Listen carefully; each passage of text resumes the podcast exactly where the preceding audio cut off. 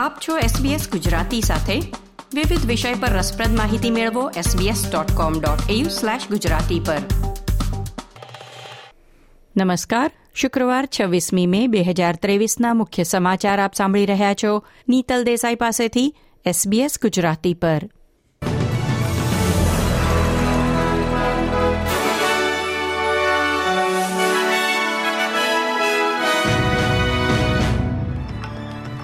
આજના મુખ્ય સમાચાર. સિડની સીબીડીમાં હેરિટેજ ઇમારત આગમાં નષ્ટ થયા બાદ બે કિશોરોએ પોલીસ સ્ટેશનમાં જાતે જ હાજરી આપી. ક્વીન્સલેન્ડમાં ફ્લૂના કેસમાં મોટો વધારો નોંધાયો. પાંચ હજાર જેટલા કેસનું નિદાન. સતત બીજી વખત F W A player of the year award જીતનારી Sam Kerr પ્રથમ મહિલા ખેલાડી બની.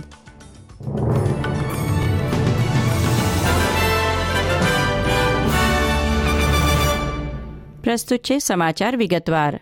ગઈકાલે સિડનીના સેન્ટ્રલ બિઝનેસ ડિસ્ટ્રિક્ટમાં ઓગણીસો અગિયારમાં સ્થપાયેલ હેટ બનાવવાની ફેક્ટરીના હેરિટેજ બિલ્ડિંગમાં આગ લાગી હતી અને આખું મકાન નાશ પામ્યું છે.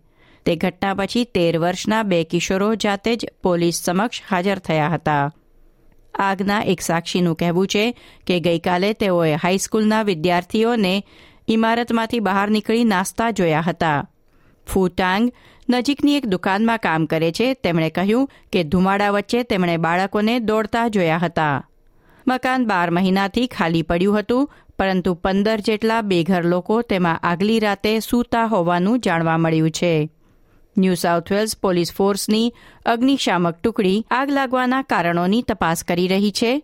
ગુરુવારે બપોરે લાગેલી આગમાં સરી હિલ્સમાં બે અન્ય બિલ્ડિંગને પણ અસર થઈ છે.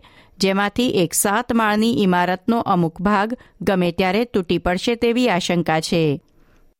આજે છવ્વીસ મે છે નેશનલ સોરી ડે. ઓસ્ટ્રેલિયાના આદિવાસી પરિવારો પાસેથી તેમના બાળકો છીનવી લેવામાં આવ્યા. તે અત્યાચાર સામે ઓગણીસો અઠ્ઠાણુંમાં પ્રથમ સોરી ડેનું આયોજન કરવામાં આવ્યું હતું. તેના એક દાયકા પછી બે હજાર આઠમાં તત્કાલીન વડાપ્રધાન કેવિન રડે સ્ટોલન જેનરેશનના હયાત લોકોની સંસદમાં માફી માંગી હતી. પરિવારોથી વિખૂટા પડેલા આદિવાસીઓને સહાય કરતી સંસ્થા લિંકઅપના chairman uncle Kenneth Paul Murphy કહે છે કે ઘણા ઓસ્ટ્રેલિયનો આદિવાસીઓ પર થયેલા અત્યાચારથી અજાણ છે. આજના સમાજમાં ઘણા એવા આદિજાતિના લોકો છે જેમને બળજબરીથી તેમના માતા પિતા પાસેથી છીનવી અનાથ આશ્રમમાં મૂકી દેવામાં આવ્યા હતા, એટલે સોરી ડે માત્ર આ દેશના ભૂતકાળની વાત નથી. ઓસ્ટ્રેલિયાના મૂળ નિવાસીઓને તેમના અધિકાર અપાવવાની લડતમાં વધુ એક પહેલની શરૂઆત પણ છવ્વીસમી મેને રોજ થઈ હતી. આજે છવ્વીસ May Uluru statement from the હાર્ટની છઠ્ઠી વર્ષગાંઠ છે. બે હજાર સત્તરમાં છવ્વીસ મેને રોજ અઢીસો જેટલા એબોરિજિનલ અને ટોરેસ્ટ્રેટ આઇલેન્ડર પ્રતિનિધિઓ ઉલુરુ ખાતે ફર્સ્ટ નેશન્સ કોન્સ્ટિટ્યુશનલ કન્વેન્શન માટે મળ્યા હતા. આજે ફરી એકવાર આદિજાતિના નેતાઓ ઉલુરુ ખાતે મળ્યા છે. દક્ષિણ ઓસ્ટ્રેલિયન કલાકાર આઈડા સોફિયાને બે હજાર ત્રેવીસ રામઝે આર્ટ પ્રાઇઝના વિજેતા જાહેર કરવામાં આવ્યા છે. આ ઇનામ ચાળીસ વર્ષથી ઓછી ઉંમરના કલાકારો માટે ઓસ્ટ્રેલિયાનો સૌથી મોટો પુરસ્કાર છે.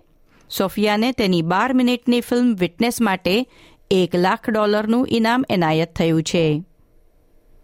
પર્થની એક સ્કૂલમાં ગોળીબારની ઘટના બાદ વેસ્ટર્ન ઓસ્ટ્રેલિયાના પ્રીમિયર માર્ક મગોવને વચન આપ્યું છે કે તેમનું રાજ્ય ઓસ્ટ્રેલિયામાં બંદૂક માલિકીનો સૌથી કડક કાયદો અમલમાં લાવશે. કોઈ વિદ્યાર્થી કે સ્ટાફને ઈજા થઈ ન હતી, પરંતુ ક્લાસરૂમની દિવાલોમાં ગોળીના નિશાન પડ્યા છે. પર્થની એક ખાનગી શાળામાં ગોળીબાર કરવાના આરોપી પંદર વર્ષીય કિશોરને અટકાયતમાં રિમાન્ડ પર લેવામાં આવ્યો છે.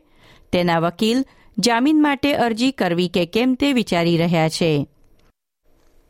ક્વીન્સલેન્ડમાં બે હજાર ઓગણીસ પછી તેની સૌથી ભયંકર ફ્લૂ સિઝન નોંધાવાની શક્યતા છે. બે હજાર ઓગણીસમાં ફ્લૂને કારણે પચાસ લોકોના મોત થયા હતા. આ વર્ષે ઓસ્ટ્રેલિયામાં વીસ હજાર લોકોને ફ્લૂ વાયરસ હોવાનું નિદાન થયું છે, જેમાંથી પાંચ હજાર કેસ ક્વીન્સલેન્ડમાં છે. રાજ્યમાં ફ્લૂના ફેલાવા માટે રસીકરણનો ઓછો દર જવાબદાર હોવાનું મનાય છે. ઓસ્ટ્રેલિયાના પૂર્વ કિનારે આજે તીવ્ર ઠંડીનું મોજું ફરી વળ્યું છે. ન્યૂ સાઉથ વેલ્સના હન્ટર અને સેન્ટ્રલ કોસ્ટ પ્રદેશમાં બપોરે મોટા કરા પડ્યા હતા. તે ઉપરાંત દક્ષિણ પૂર્વના મોટા ભાગોમાં વરસાદ તોફાની પવન અને બરફ પડવાની આગાહી છે. એટલે સિડની, મેલબર્ન અને હોબાર્ટમાં તાપમાનનો પારો નીચે ઉતરતો રહેશે અને વીકેન્ડમાં એડલેડમાં ભારે વરસાદની અપેક્ષા છે. ઓસ્ટ્રેલિયન સોકર સ્ટાર સેમ કર સતત બીજી સિઝનમાં ઇંગ્લેન્ડના ફૂટબોલ રાઇટર્સ એસોસિએશનની પ્રતિષ્ઠિત footballer of the year trophy મેળવનાર પ્રથમ મહિલા બની છે. તે ઉપરાંત તેઓ સતત ચોથી સિઝનમાં વિમેન્સ સુપર લીગ ટાઇટલ જીતે તેવી પણ શક્યતા છે. આ સાથે આજના સમાચાર સમાપ્ત થયા. લાઇક શેર કોમેન્ટ કરો. એસબીએસ ગુજરાતીને ફેસબુક પર ફોલો કરો.